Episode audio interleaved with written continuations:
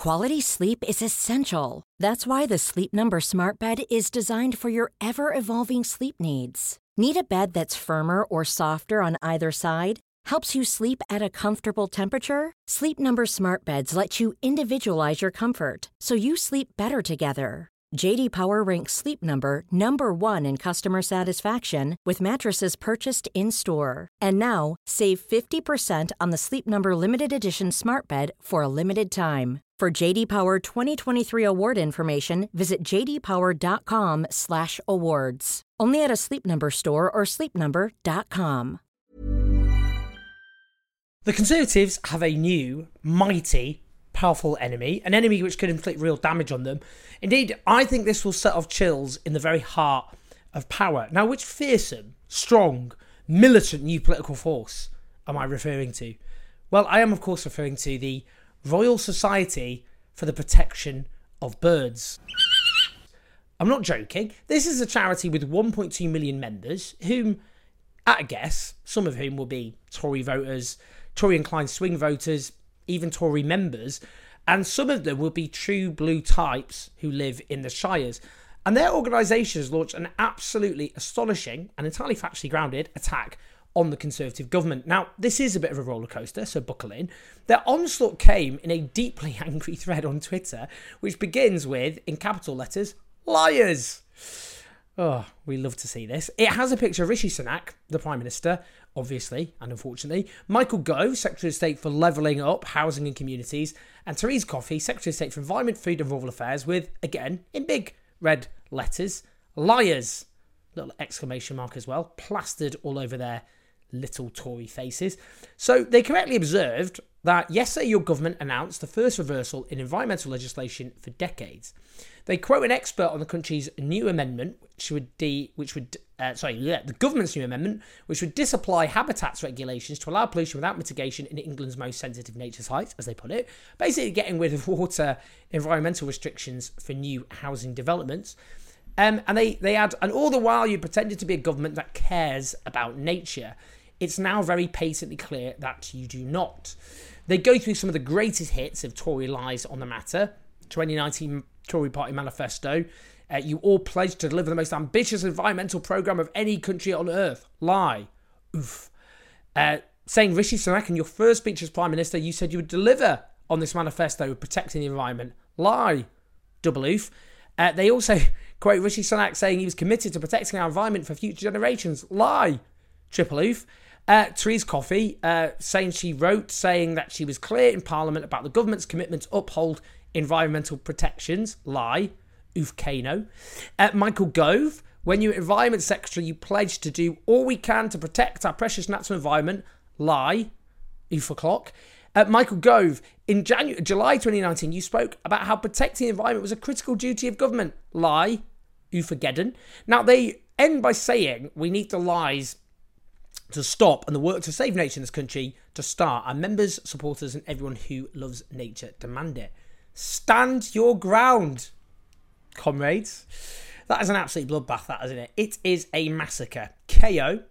There is no coming back. You've nailed them on the facts. They are lies. If they sued you for libel, which I would be pretty unwise, uh, they would lose. Now, sadly, a U turn, I'm afraid, a retreat did actually occur.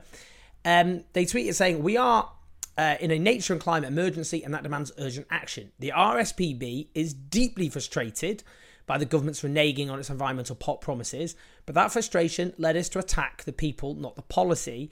This falls below the standard we set ourselves, and for that we apologise. We will continue to campaign vigorously on behalf of nature, but we will also we will always do so in a polite and considered manner. Guys, come on now. When you say attack the people, not the policy, the policy is not disembodied. It's people, politicians who are accountable uh, who are responsible for the policy. You, of course, need to take on the politicians. That's how a democracy works. You have accountability for elected politicians if they, you t- if they if they lie, if they're dishonest, if they abandon their solemn promises, commitments, pledges, then they should be directly confronted, which is what you did. And when you said they're lies, they are lies. What are you supposed to sugarcoat it? I mean, it's actually lying to say it's not lying. I mean, come on, what are you what are you doing, guys? You had them. Don't you turn. Presumably, you had donors, the government, and angry right wing supporters breathing down your necks. Well, actually, here we go. We've got a guy called Ben Caldecott, uh, who's a member, incidentally, of the Conservative Environment Network. Uh, he tweeted, Whatever one thinks of the government's policy proposals and their record on nature, these tweets are simply not an appropriate contribution to our public discourse from such an important and highly respected organisation. We can strongly disagree and make our case without calling people liars, except when they lie, in which case you can call them liars because they're, they're lying. And people who lie, well, we have a quite concise term for that they're liars. Anyway, as a trustee, I have raised this issue urgently with the CEO and chair, among others. Ah, oh, you snitch, you big Tory snitch, honestly. My brilliant colleague George Monbiot has more on this fella. Uh, ben Caldecott was research director, he tweets, at Policy Exchange, the dark money junk tank. Oof, I like the way of words George has got, always. That has done more than any other to trash environment policy in the UK. Now he's a trustee of the RSPB. That's the problem, not the RSPB correctly calling out the lies of government ministers. Amen. Thing is, we don't have Tories, do we, apologising for trashing the environment uh, or threatening our natural environment or lying or, I mean, or just generally trashing the country. They're not exactly lining up to apologise. No, so instead of powerful politicians who are responsible for the really pretty horrendous state this country is now in, have you seen it? Um, we have a charity protecting birds forced to apologise instead. That really sums up power in this country, doesn't it? Really does sum up the society that we have. Now, they didn't actually delete, or haven't yet, at the time of this video, uh, the original thread, so do keep retweeting it. Uh, the facts are that the government's own environmental watchdog says ripping up pollution rules for house builders are a regression which will degrade England's rivers, which of course, of course they will. Michael Gove said himself, it's a widespread myth that the quality of our water has deteriorated is that true, Michael? Are we being strictly accurate with the truth there? Uh, the singer Fergal Sh- Sharkey's become a real stalwart champion on this issue. He's like the big campaigner on water, um, on our rivers, waterways, all the rest of it. Uh, tweets, let me help with that. Not a single river in England passes the chemical test, not one. They all fail, every single one. The ecology test, question mark. In 2009, 25% of rivers were in good condition. 2016 fell to 14%. Government's prediction by 2027 that will have fallen to 6%. Shame on you. Mm, am I going to go with him or Michael Gove? I think I'm going to go with Fergal. It is striking, isn't it, how the Conservatives represent so much of rural England, look how they treat it. And this is the party supposedly of conserving, yet they allow the trashing of the country they profess to be so patriotic about, all in the name of profit. I mean, look at their logo. Uh, David Cameron, obviously as opposition leader, changed the Conservative Party logo to a tree in an effort to showcase, showcase, showcase their environmental credentials. Um, but I mean, well, I mean, they probably cut down that tree by now. Um, you can see, I mean, you know, David Cameron himself said cut the green crap, which led to genius ideas like um, scaling down the insulation program this country had, uh, which has helped make the cost of living crisis worse because that would have lowered people's fuel bills and also protected the environment. But you can see that, you know, here's another case of the government putting profit, the sorts of people who bankroll the Conservatives, ahead of, in this case, our natural water and our environment. Um, and that, I'm afraid, is a tragedy. Where's Labour in all this? They haven't. You'd think Labour would come out swinging, wouldn't you? You'd be like, "Way, Labour, this is an open goal." No, it falls to the Royal Society for the Protection of Birds to become now the opposition in this country because Labour have not denounced the government in these terms. They just denounced their house building record. The house building record is a shocker. We can obviously turn that around without trashing our rivers and our natural environment. Labour should be saying that. They're not because they're useless.